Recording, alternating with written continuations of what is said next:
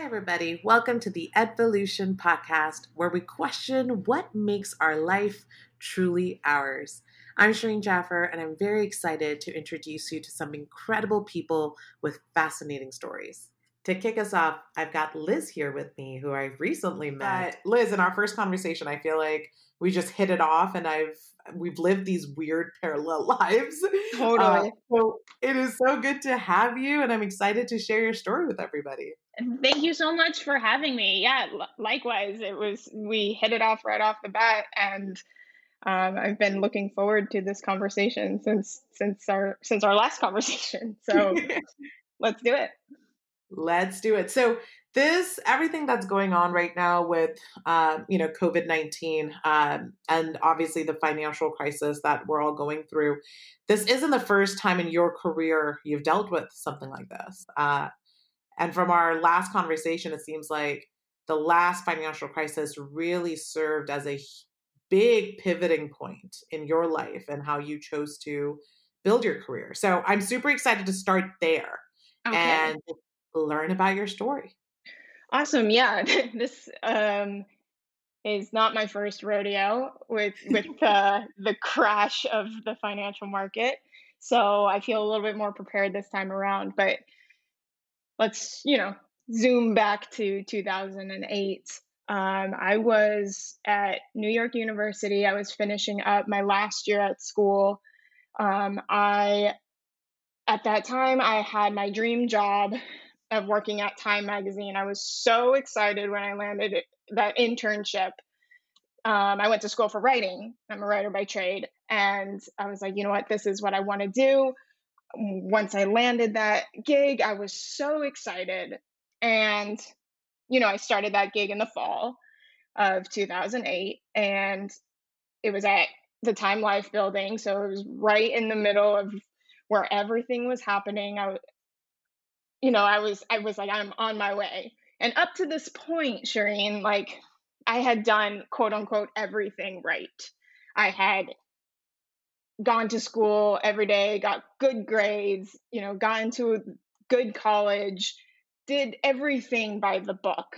And the expect expectancy from, I guess, everything that everyone has told me until then until then was you know, after you go to college, you'll get a job and buy a house and, you know, go on the, the very traditional path that we are all very familiar with, at least in America.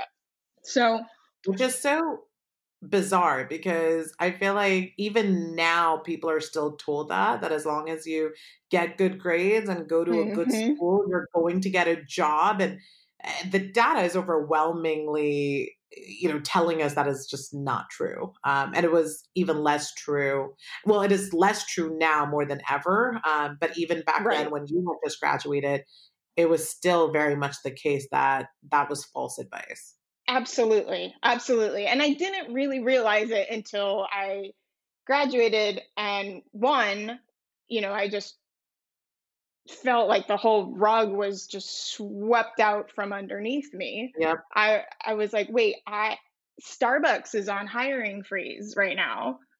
Like Starbucks, like my my high school job that I had, I was making more money as a professional modern dancer when I was 16 than when I had my degree from New York University mm-hmm. at the mm-hmm. time of graduation. And it was very real in going, you know, to Time magazine and walking past Lehman Brothers and seeing people with boxes coming out of, you know, grown men and women with boxes of their stuff outside of these big bank financial buildings. I was like, "Oh my god, this is real. This is like yep. this is happening." And I don't know, it, I felt gypped. you know, I felt gypped along with like I think a lot of a lot of my friends from high school, a lot of my friends that I met in college, it was like there was nothing left. Not, and it, it happened in a matter of months, right? It, it, the crash was in September, October. I graduated in December, and there was nothing to graduate to. and I know a um lot of people are feeling that way right now. Oh, um, oh, I, obviously students that are graduating college uh, grad school, re entering the workforce. Like so many people thought 2020 it's going to be that year, right? Yeah. Uh, and yeah, I, I understand. I, I felt it. I've been there, and scary. I mean, I, granted, at the time, obviously, I didn't have a mortgage. I didn't have a family to take care of. I my life circumstances were different. However, the mindset of expecting, hey, I'm going to get a job, I'm going to succeed, I'm going to make money, that expectation was absolutely there and it was absolutely shattered. So I had to change, I had to adapt. Like everybody else, you have to adapt, but I didn't really know how. And the, the other part of this, there's another part of this, was that as much as I wanted and dreamt of working at Time Magazine, um, I got there and I hated it. So there's that part too. So not only did I hate my dream job, the dream that I thought I was going to live no longer existed. So and that's wild. That that is a lot to to accept because so many and again so many people right now are facing that because you know, for so long, your entire life, you do everything you're told mm-hmm. to get the dream job that you've envisioned and to get to this point where you know it's it's that milestone you've graduated you can be now this official adult and you yep. can make life what you want it and all, all of a sudden just like you said it's you realize oh shoot i'm definitely not in that place. And yeah, I, well, it's just not happening. It was, not, it was not an option. Like that option was completely gone. Exactly. Even though you did everything you were told to do. So tell me, tell me what, how you handled that. Uh, tell me about the things you did at that point. Sure. So at that point, um, I moved home because I had I couldn't live in New York City without a job nor did I even really want to be in New York City. Um, doing whatever I could to make some money, but it was definitely not what I envisioned myself doing for the rest of my life. Um, there was a girl that I was great friends with in college. Um, she was pursuing a degree in painting, I believe, or, or something in that realm. And she, you know, she obviously had the same experience as me, and she she went home um, to live with her family as well and was kind of floundering around as well. And she you know we were talking a lot and she she was she landed this gig at a place called ogilvy which is you know a big advertising agency in the advertising industry. And she was like you know what? I'm making this i'm making these ads. It's not painting it's not art but it's not terrible it's not horrible uh, you know i'm making 200 you know 200 bucks a day and to me i was like oh my god that's so much money mm-hmm. at the mm-hmm. time because I, I i mean i was making you know 10 bucks an hour so i was like huh that's interesting and she's like yeah so the there's these things called copywriters that art directors work with and we work together and she was like you know what you're good with words you're a writer like you're creative, like maybe you should give it a try.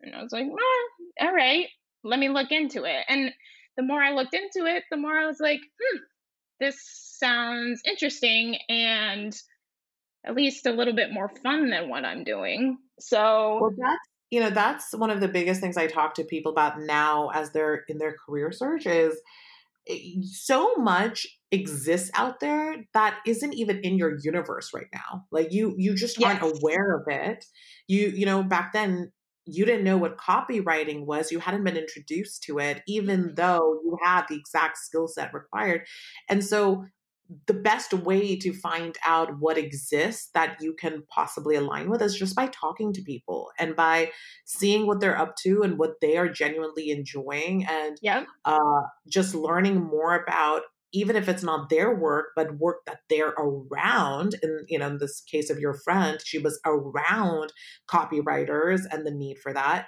it's such that's probably the best way to learn about what you can be doing absolutely absolutely i didn't even know it was a thing. I didn't know copywriting existed i didn't know it was a job i didn't I, I had no idea and it was basically luck that my close friend stumbled into this advertising job that she didn't even exactly know you know what it was I mean we were kind of figuring it out together but she was like try it and i said okay let's try it. So um, basically, what happened was from there, I I was like, I asked her, I was like, how do I how do I break in? What do I do? And she said, go to Miami Ad School, go to an ad school, um, get your portfolio together because you need a portfolio, and then start applying for jobs.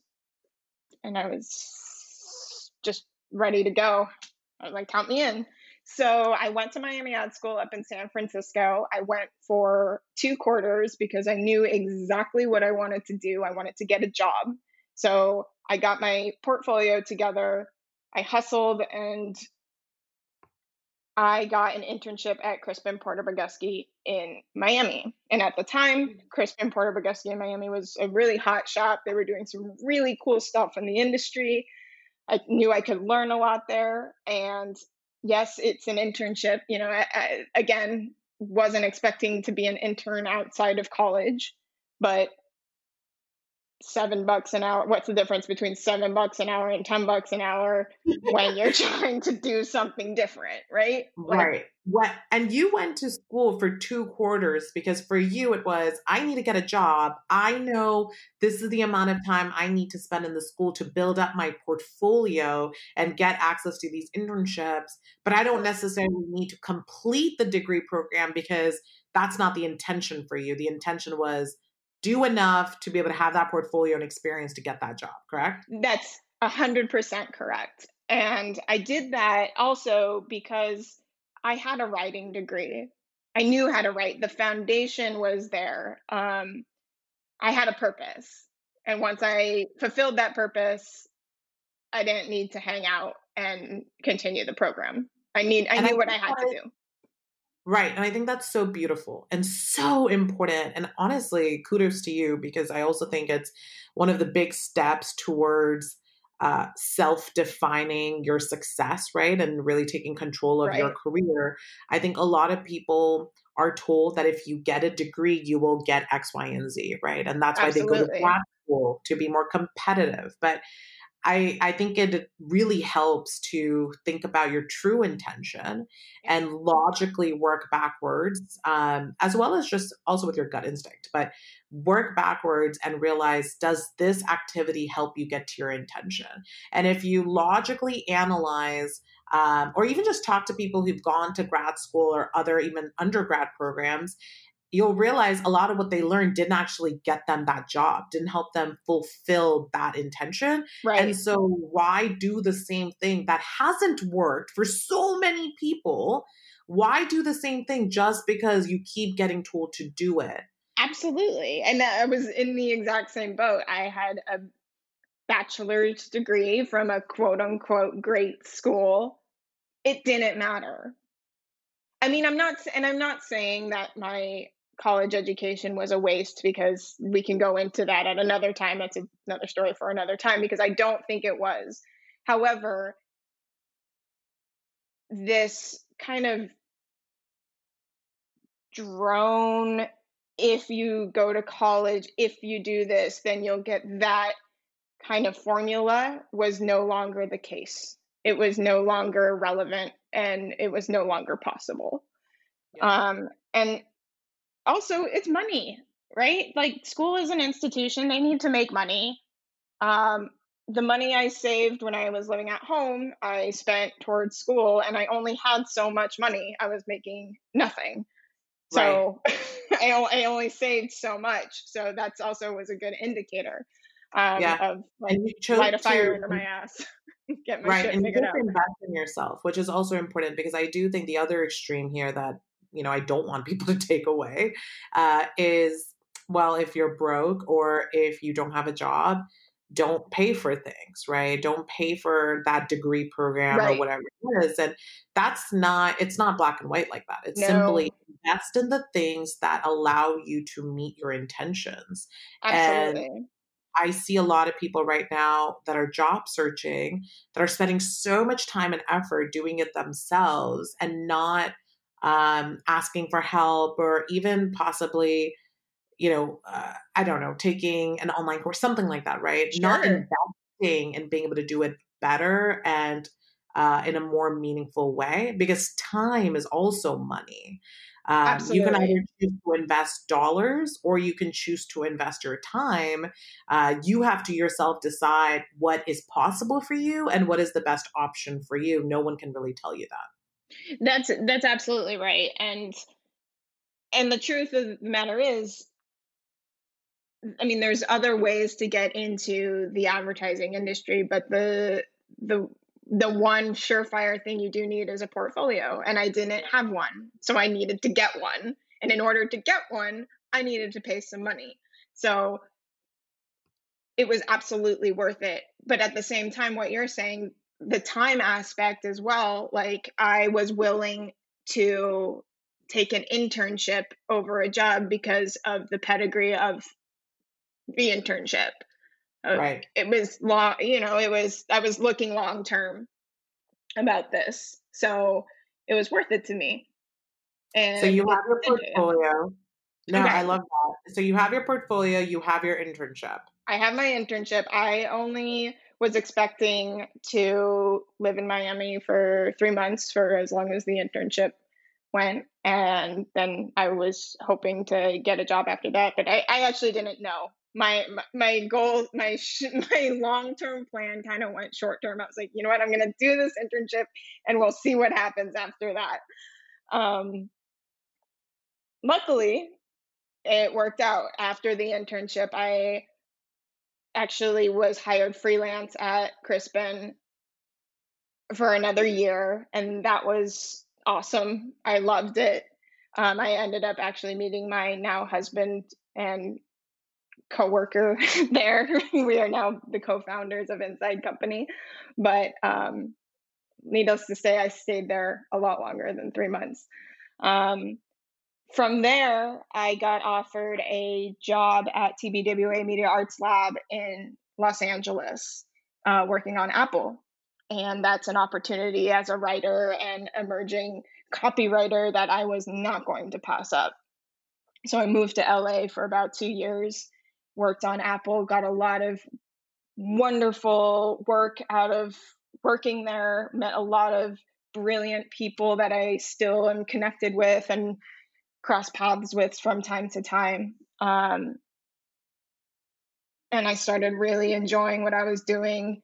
I saw the money start coming in. It was a really exciting time in my life. I felt like things were paying off. I mean, granted to say I was living in LA on a junior copywriter salary. And I think in the first year, I don't think I made a dollar after the year was out, but I was happy and I felt like I was doing something productive. I felt like an adult. I had an apartment. I, you know, I was checking off the boxes and that felt really good.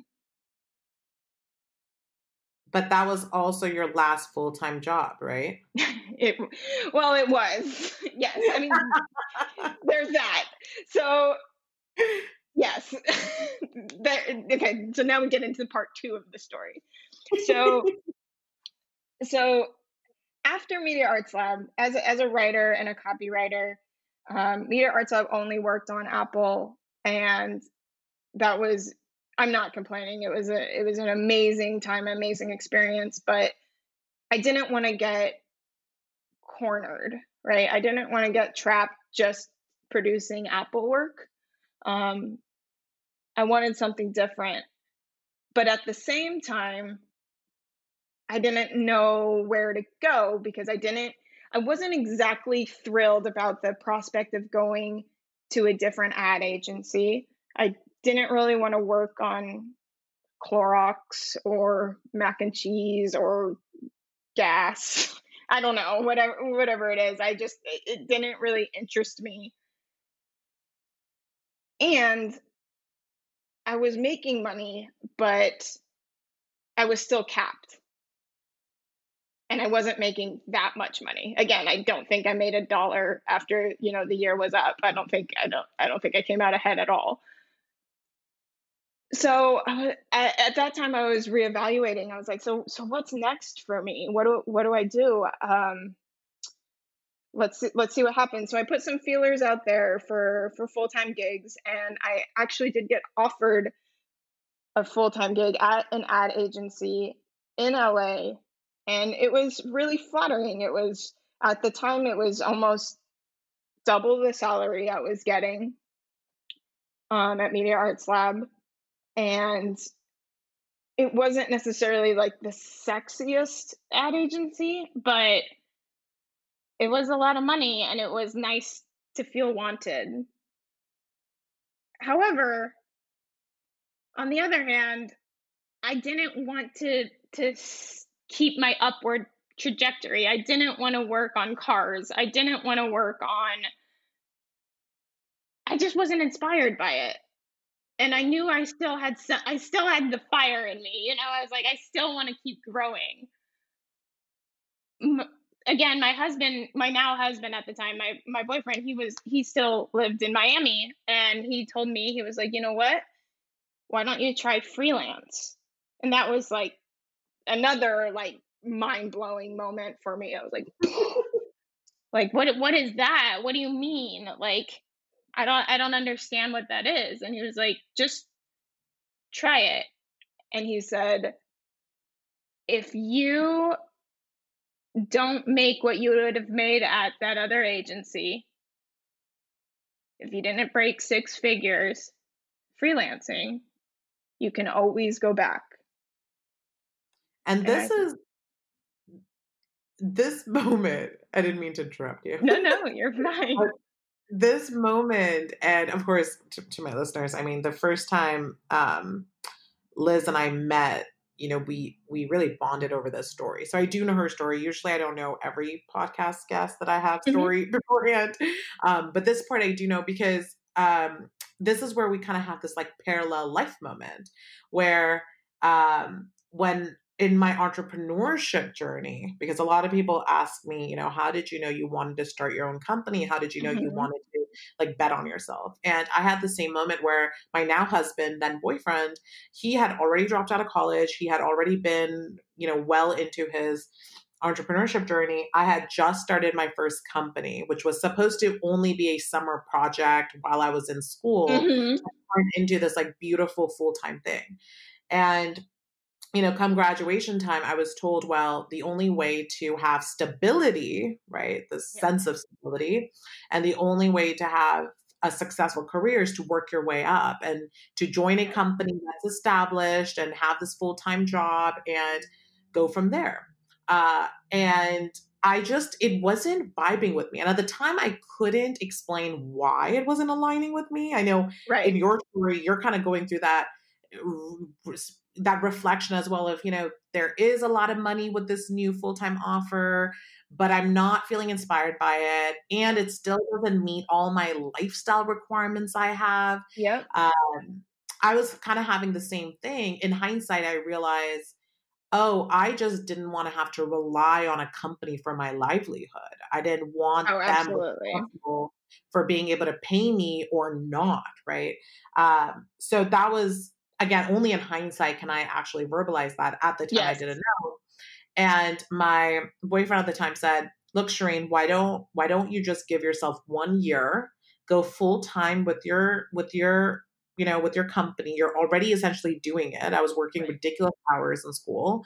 Um, and he's like, you know, just try for a year, and if you make the same amount of money uh, if not more. But like if you at least make the same amount of money that you would have with a, you know, your net salary from this job offer you have on the table, then you know that you can you can sustain yourself in, at your company.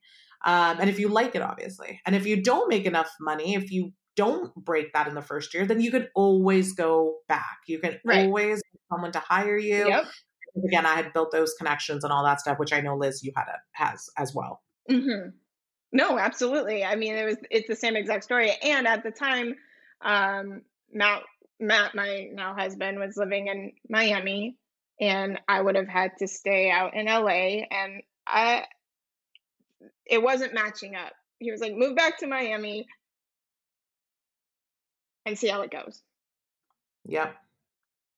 And to me, like leaving that job offer on the table was very hard.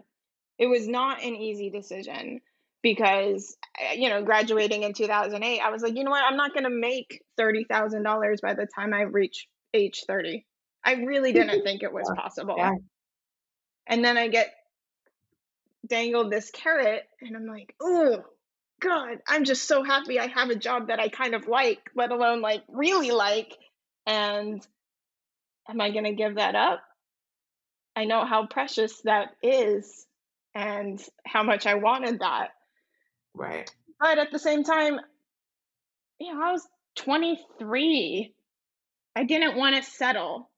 I didn't want to, I, I just didn't, I didn't, my gut said no. And my gut said no. My husband said, give it a try. Well, my boyfriend at the time, husband now, give it a try. So I said, okay.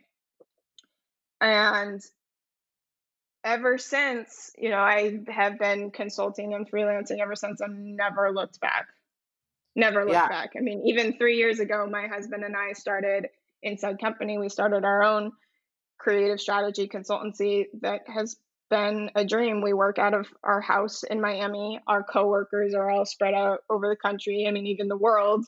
And it's been liberating, to say the least. It's been,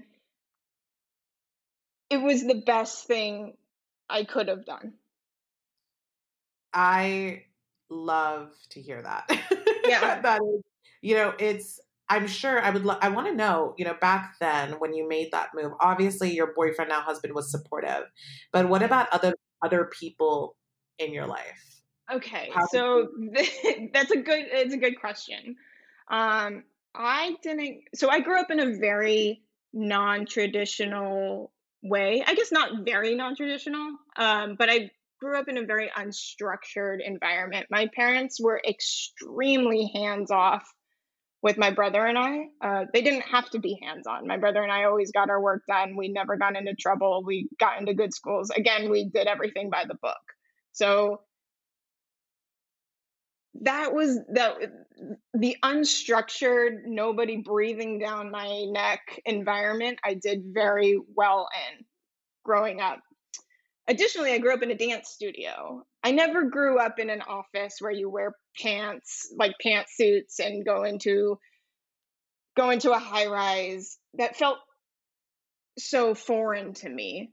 Um, it just it, it didn't feel right. I guess you could say. I guess that was part of the reason why time just didn't feel right for me as well. But yeah, I, I grew up in this very unstructured place. Structure never just it. My, my work doesn't happen from nine to five. It never has. Like by nine a.m., my work's halfway done. Yeah. So when like you did, you, did you tell your parents or your brother or your friends about this decision to so I've always so I've always been like fiercely independent in that way, in the way mm-hmm. that I work. My parents, my mom is a teacher, my dad owns nightclubs. Um, they were never in an office environment. So when I told them I was going freelance, my dad said, you know, that's freelance. That's great for a kid your age. You know, he's like, do it.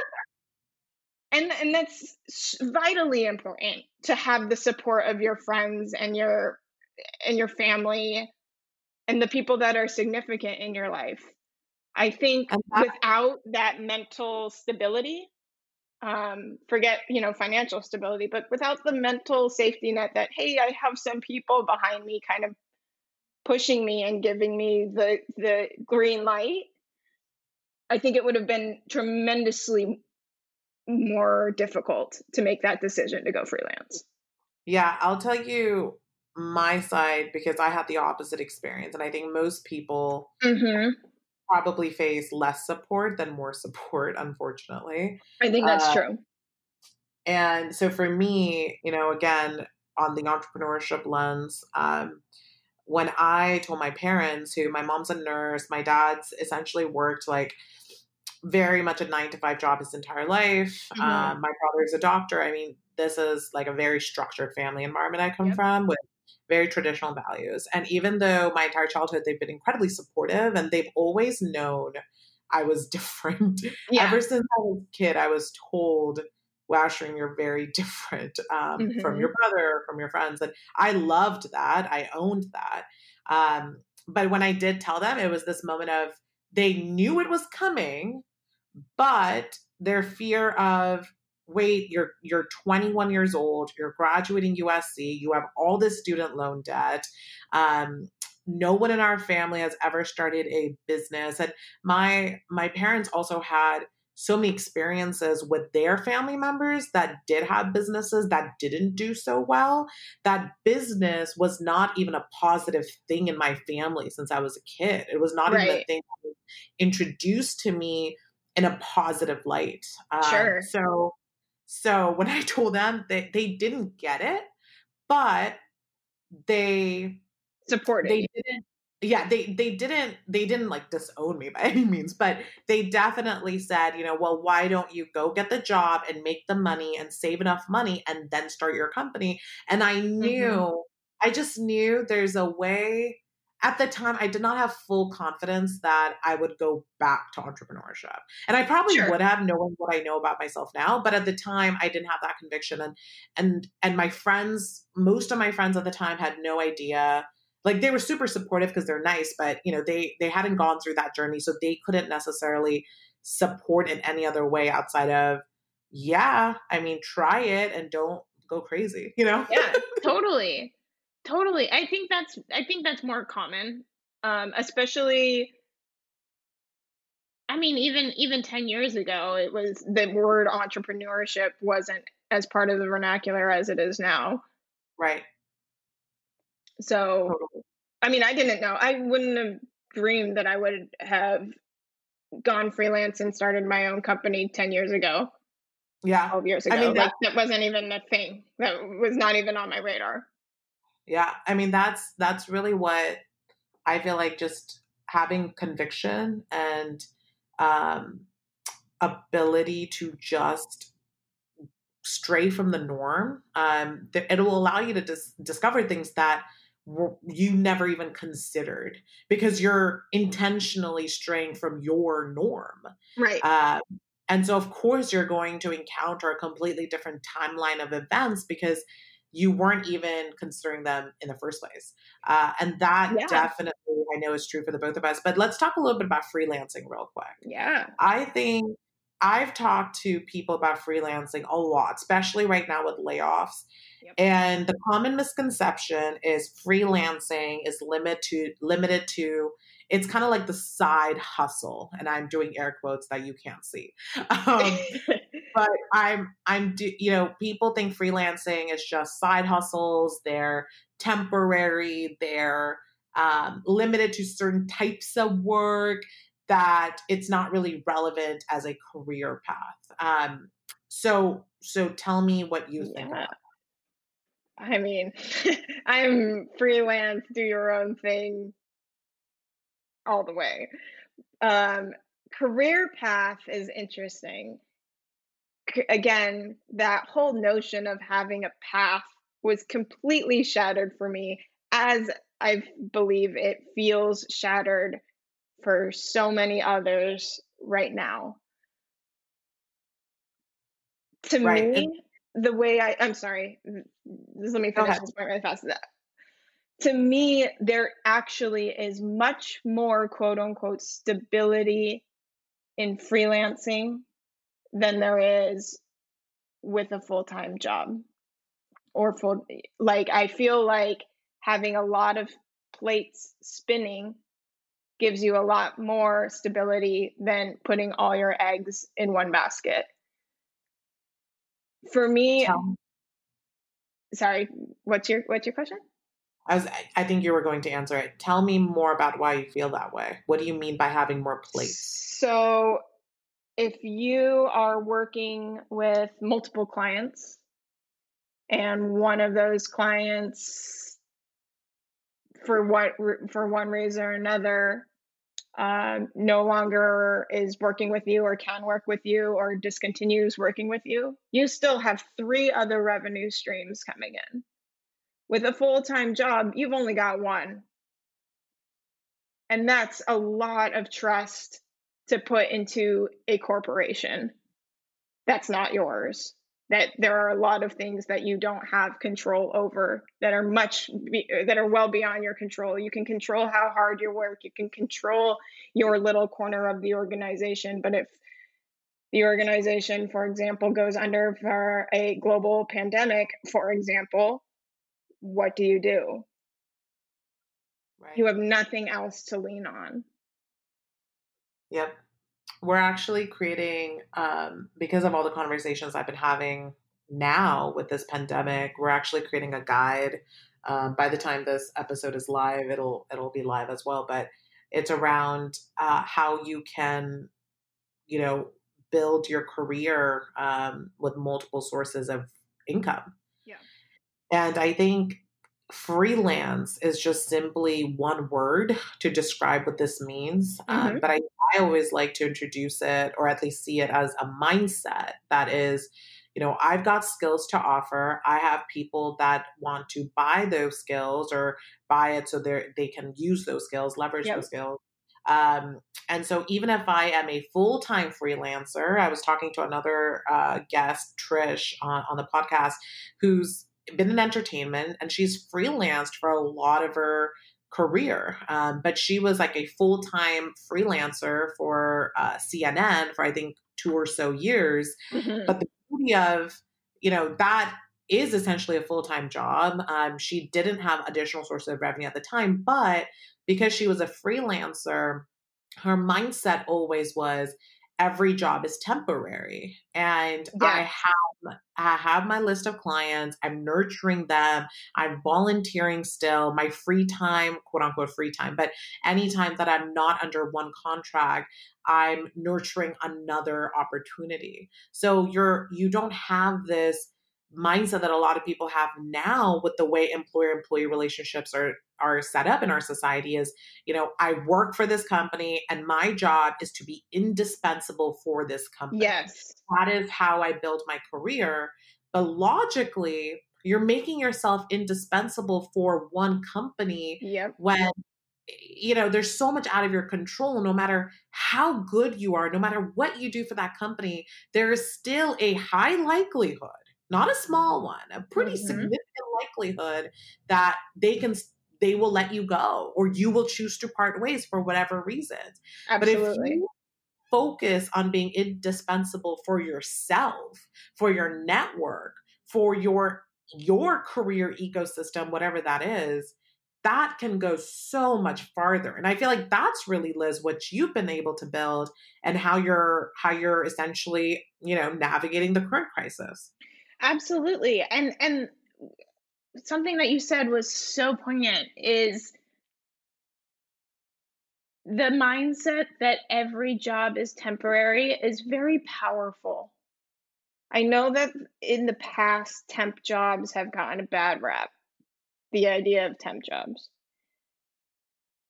I have never in my life associated my self worth with my job. And I think that has helped me weather a lot of storms, including our current hurricane, if you will. Um, I think it's great to work hard. I think it's great to be passionate about what you do. I would caution against placing your self worth in your job, especially if it's working for someone else. Yeah, I I think that's important. I think it just comes down to there's not one way of doing things. And this, You know, there is no coincidence. Um, if you look into why freelancers and independent contractors and all these other, you know, quote unquote, like temp work um, is looked down upon, like, you know, look at who's saying that and look at like what institutions propagate the need for having you know employer employee relationships and where that comes from and what that's motivated by. Think about something as simple as you know we we have on the political lens you know we're talking about people being paid or sorry people getting more benefits and people like mm-hmm. companies offering better health benefits and better like paying for those benefits and i've talked about this with another guest on my podcast um, but it always comes up because you, you're you're essentially allowing this one institution to be um, to be like to have control over your health, right? And oh, over yeah. your and again, separate conversation of our health industry and how it is in the first place. But I would rather we talk about people getting paid more money, and I would rather have people, um, you know, being able to build their careers in more flexible ways, so that it's part of their holistic identity and not just the only part. Um, oh, absolutely. And I think what's happening now because our healthcare system is so messed up is people are staying in jobs just to keep the health benefits exactly. for their families, and that's that's a terrible way to live.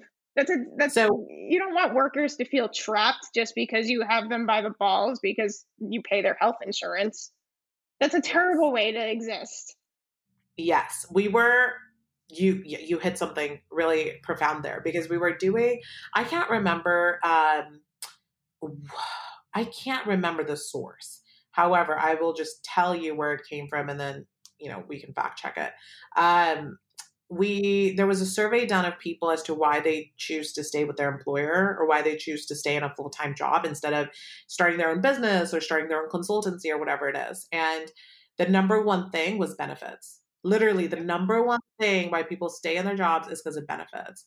And then there was um, there was a career growth um, and then it was um, hold on number one was benefits second was career growth Third was, I think, retirement. They did separately than benefits. And I think the third thing was actually retirement, like 401k matching and things like that. Okay. And it's crazy. Yeah. If you logically think about how much time, autonomy, energy you give up in exchange for benefits that at most will probably cost you a grand a month, which is a lot. That's a lot. But 12 grand a year eh, versus countless amounts of disengagement, energy, frustration, the long term consequences, right? And I'm not saying a full time career or being Absolutely. an employee, not at all. That's not what I'm saying. I'm just saying it's about digging deeper and being more intentional about Absolutely. why you're doing it you're doing. And if it makes sense for you, amazing, good. Like if anything, that'll probably fuel you because you're you're going to have more conviction in why a path is your your path. Absolutely. Uh, but that conviction is what helps you make it your own. And I think a lot of people today, and I know this for a fact because I talk to thousands of people probably every month. Um, and one of the biggest things I ask them is why why are you in this career? Or why are you looking for this next job? And you know first they'll give me their answer but when we dig deeper it's really like well I don't know what my options are. Isn't that what I'm supposed yeah. to do? It always comes down to that. Oh that's fascinating. Yeah I mean I it, I don't doubt it because that we we are so conditioned still that one thing leads to another leads to another and you the idea of the ideal of success in america is you know the ceo job at a company that everyone's heard of. And that's still looming i think in people's minds and it's ingrained in them. And even for me growing up in a in a fairly non-traditional way an unstructured way i still was blinded by that ideal. And there is nothing wrong with that also. If that if that is your path and it works for you rad. And it does and work know, for people. Totally. And you know when it's working for you. You do you know it you don't it's that's just what it is. Like you don't feel this level of misalignment or dread you know like if you love your work and it allows you to build a lifestyle that you genuinely enjoy you don't have to love 100% of your life no. i mean you know but if you genuinely feel aligned, feel fulfilled, you're you're then cool. But you'll know when that's happening.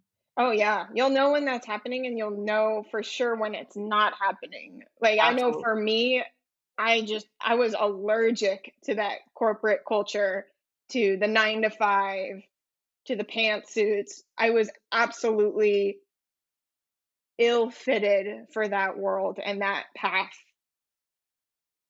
and will, to live that every day would have been a terrible way for me personally to live. So I had to find another way. Hearing you say that is making me reflect on my own um, kind of like what I thought my path would be mm-hmm. and why. And of course, you know, I grew up in Palo Alto, um, super affluent. My family was not affluent, um, but super academic, super, you know, achievement oriented. And I was, uh, my school raised me to believe that grades and test scores and the company name you end up working for, all of that is really important because we were in Silicon Valley. And most of the people I graduated with, if I look at my LinkedIn, most of them are at a tech company or uh, they are, you know, in a more structured path. And I remember uh, in I was 18 and we were, or I think I was 17. We were touring USC, and it's in downtown. And I remember looking at my mom and saying, "Mom, by the time I graduate college, I will be in the LA downtown, uh, you know, skyline in one of those buildings, and I'm gonna be wearing this cute little skirt suit. Yeah. I'm gonna wear high heels, nothing that I wear today. Um, I'm gonna be wearing that, and you'll see." And my mom, of course, was like, yeah, great, amazing. Cool. You go, girl. Go you get go, it. girl, right? yes, yeah. we'll do it. She's lovely yeah. and motivated.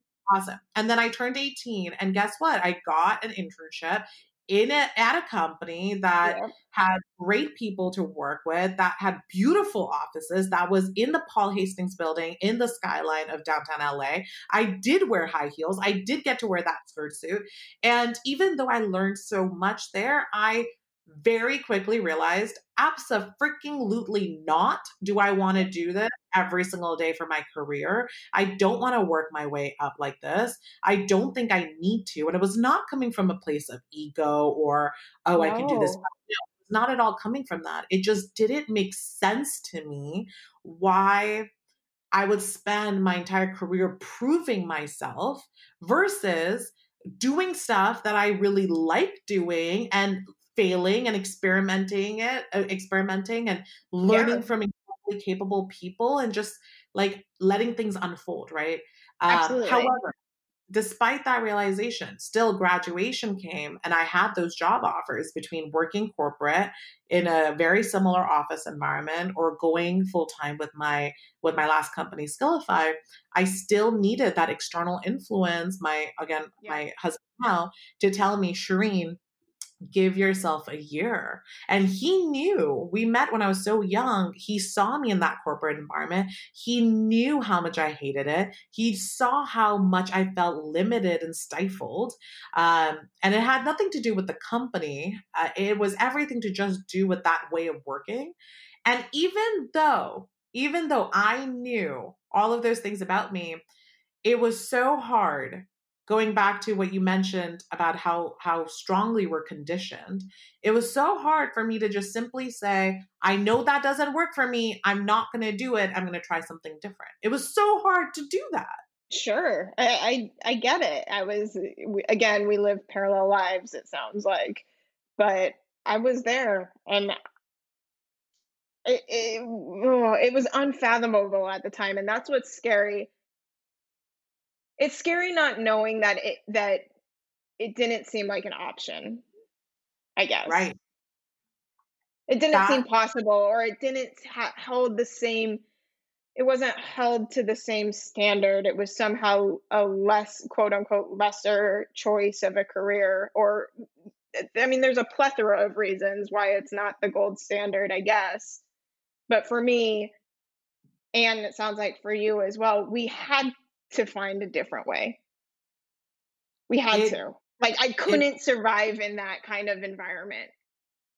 It's and I think a lot of people feel that way, but either don't have that person that both of us fortunately mm-hmm. had that just believed in us and also frankly frankly we're we're succeeding with that choice of life so for me it was hard not to believe it was hard for me to not see the success when someone I knew so close to me had been successful doing it. So I do think it's important to align yourself with people who've done it and who figured it out. And yes. again, goes back to my intention with this podcast is I want to introduce people to you, to someone who's had to make those hard decisions that didn't just come from a family where this was, even though your family was unstructured and uh, gave you the room and environment, still it wasn't obvious that you would take this freelance path. No, so not at all.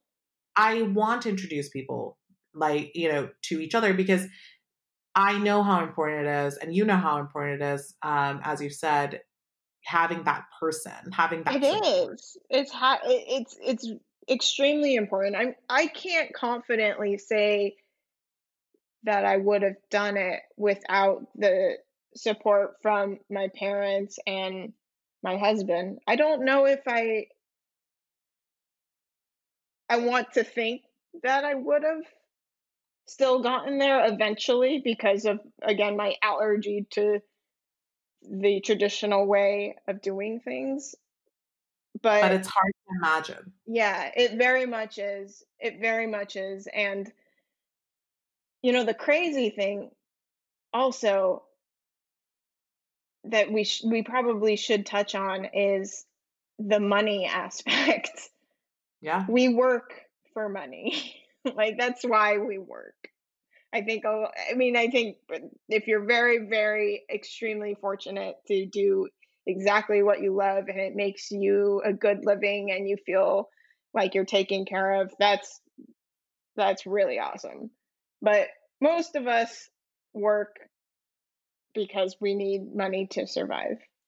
And what's amazing and beautiful about running your own business or freelancing or just taking control of your finances is you don't have somebody or a corporation telling you what you can make. It is so limiting. And the flip side of that coin is it's so liberating to have no limits on how much you can make. Truly. Yeah. Truly. I mean, eh, to me, as, and we, you know, we can talk about this for a whole nother hour, is getting par- paid fairly. I mean, if the world is stacked against us, especially as women working in a tech, in tech ish kind of fashion, the glass ceiling is absolutely real. Um, if the money's not going to come to you, you got to go get it yourself. And it's out there to be gotten. So go get it. Yeah. And I think that is important because one of the misconceptions is also, you know, I can only make money doing certain things as a freelancer. Um, mm-hmm. Um, for example, you know, someone might be saying, well, Liz, you're a writer. And of course, you know, writing and content can be freelanced. And, you know, as a designer, same thing. As a photographer, same thing. But mm-hmm. those are not the careers I'm in. My career doesn't allow me to be a freelancer. What what are your thoughts on that? I think that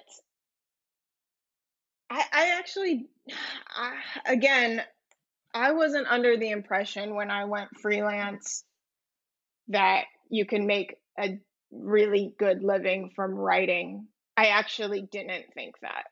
I didn't know that content was such a lucrative path.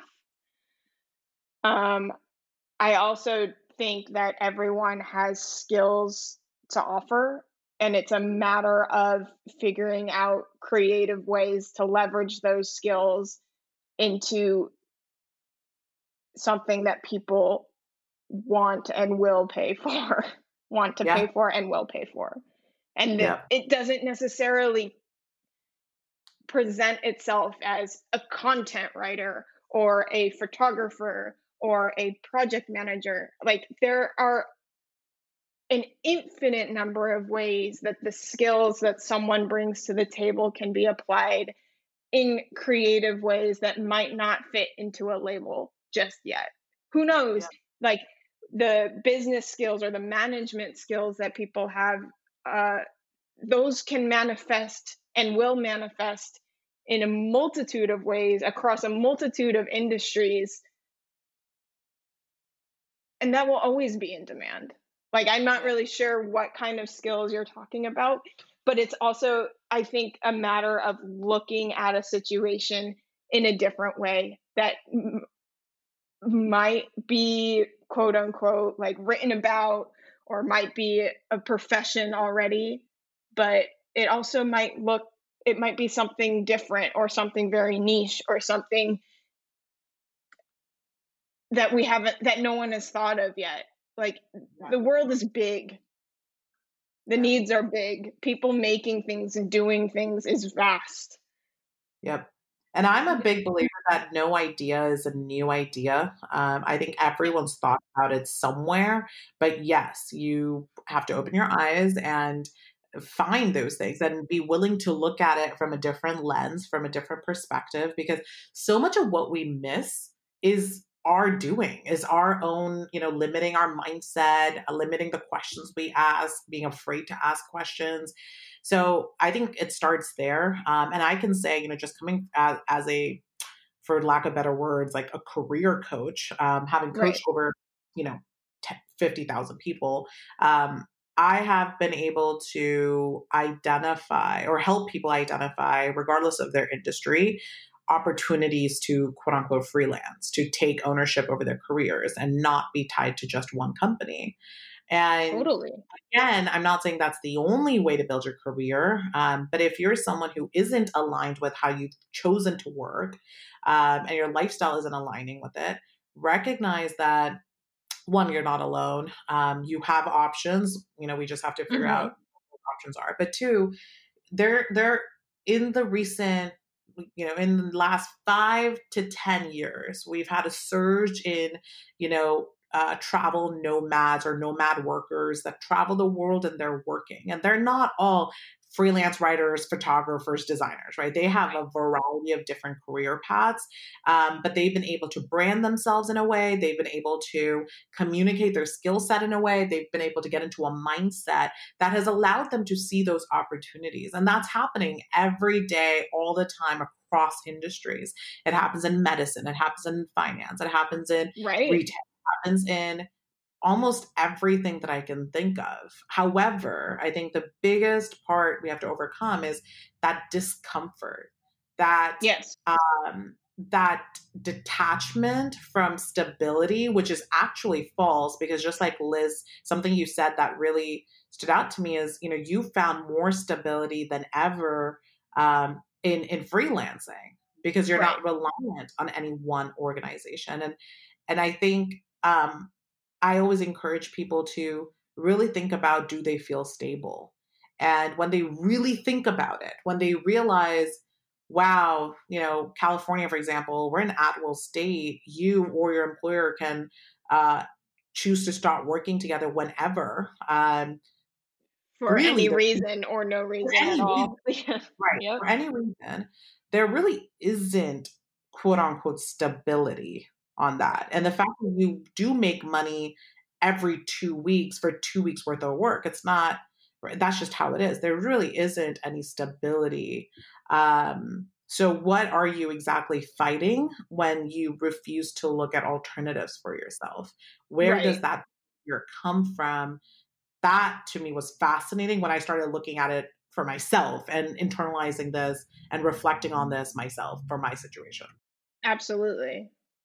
Absolutely. I mean, And I'm not I'm not I don't want to give the false impression that if you're good at your job and you work really hard and you know you do this freelance path that it's all going to be raining in the dough because it definitely ebbs and flows that is for sure like you're not going to get a paycheck every 2 weeks that's not going to happen yeah. um I mean, there's a, there's definitely a completely different skill set to managing oh, yourself, yeah. your life. Obviously, when you want to take control of all aspects and not just a couple. Oh yeah, I mean that's again podcast for another time. Stay tuned for upcoming attractions. But it, it I mean, there it, it is a mindset as well, um, in learning how to manage the ebbs and the flows, learning how to turn off your brain and trust that the work will come when it's down. Um, it's hard, or when it pours and taking all the and you know having this mindset of oh I gotta catch them all before it dries out. Like finding that ma- managing your time and managing the ebbs and flows of your business is a skill set in itself as well. So it's not I'm not saying that that's a cakewalk and it's hard to manage quite frankly. Yeah it's almost like every path is difficult there's no doubt about it. Every path is difficult Correct. every path has its trials and tribulations and it comes down to which and I, I don't like saying path because that assumes you know the linearity which i don't believe in agree. um, every option let's say that every option um, has its own set of things that you have to you have to consider. So it's identifying at any specific point in your life what option makes the most sense. And by the way, that means you can always switch options later on. Um, you can also more than one option. Um, I talk to my team about this a lot because, you know, they're all full time workers. And I talk about how employer employee relationships shouldn't exist. Yet, obviously, at Edvo, we have one. Um, but I tell the team so clearly I said, you know, freelancing doesn't mean it's you against your client or it's you for your client. Yeah. You also have, quote unquote, your own guild, your people that you work with that you know, you bring your skills together. Some of the people I've hired at Edvo, they kind of came as a group. Like I met this designer who, you know, was my developers go to and yep. they recommend right like they have their own people that they choose to work with on projects over and over again i love when i can hire like that because for me it's hey i'm on a mission you're coming in and you're going to be part of this mission with me and you're going to bring your own team or your skill set or your posse, whatever. Uh, and we're going to do this together. And because of how our society limits and i do want to provide you know benefits and all that stuff we keep it in the employer employee relationship but in an ideal world everyone i work with has different clients different projects that they're working on um, and frankly even my current team everyone is doing something else um, in, in their you know other time um, right. and i don't free time because i also don't have a belief that you're on the clock let's say from nine to five and then it's free time that's i don't believe in that um, so the way we've set it up is people can work whenever they want. Uh, we have obviously team, you know, meetings and check-ins and hangouts. So just we hold people accountable to those because you have to be fair to the team. But outside of that, you independently work whenever you want. Um, and if you are like one of my team members, Cynthia, she also has her career coaching practice, and I've, you know, like if I were to look at it from a traditional lens, and her and I've talked about this, if I were to look at it from a traditional leader's lens, I would see that and say, hey, that's a conflict of interest. Because at Edvo, we too provide career support services. Sure. So if you have your own clients on career coaching, that's a huge conflict of interest. But we talked about it and we said it really isn't because I want her to build her brand. I want her to career coach. She enjoys it. She should do it. Um, and if there's anything Edvo can support with, let's find a way to collaborate, but not compete with my own people's passions. That's not what I'm I'm here for. So it oh, leaves absolutely empowered and in control um, and now she knows that she can build a career coaching business where if anything does happen where she cannot rely on Edvo for her financial being, she already has something else that can. So I would rather encourage that than discourage it and give her the false hope of, hey, nothing ever is going to change in your contract. While I hope that's, you know, the case, I hope we work together for a very long time. I cannot guarantee that as a human being. Sure. No, and that's very honest. And I think that that's a huge step forward in the right direction. Uh, I love that story. I mean, inside company, my company works the exact same way. You know, we we encourage the people that we work with to work in the capacity that works best for them it's not and for most the majority of you know our coworkers it's not nine to five the majority of it they're they come from backgrounds like like my husband and myself you know they we know how we work individually and we want people to bring their best selves to their work and that doesn't necessarily mean that they're going to be their best selves from nine to five. That's ridiculous. That's a ridiculous yeah. thing. I mean, people have families, people have kids to pick up, kids to drop off, family members to take care of. They have their lives. Yeah. Work is not your life. Like, totally. It's just not. It, it, you need to you need to work to live, not live to work. It's just work is great building things, creating things, creating things with awesome people is freaking amazing and awesome and how we get through our days as creators and as artists. But in order for people to put their best foot forward and to bring their whole selves to the table, you have to give them freedom to work how they work best. Absolutely. I just feel like opening up the conversation and having conversations like the one that you and I are having. It, it, I hope that it opens it opens up possibilities. That's what I hope. I do too. I hope that too. Uh, and I think that's a great pause to our many conversations that will continue. Liz, thank you so much for being here and sharing your story. How can our how can people find you? How can people see what you're up to? Um, my email me. my you can email me at my last name Marks M A R K S at inside dot company. Uh, you can find us at inside dot company. It's the website of of our company. Um, yeah, that's probably the best way to reach me. Awesome. But I'm o- open and and here to chat about however I can offer knowledge, spread the knowledge, spread the good word. Um, yeah, hit me up. Okay. Thank you, Liz. Thank you, Shireen.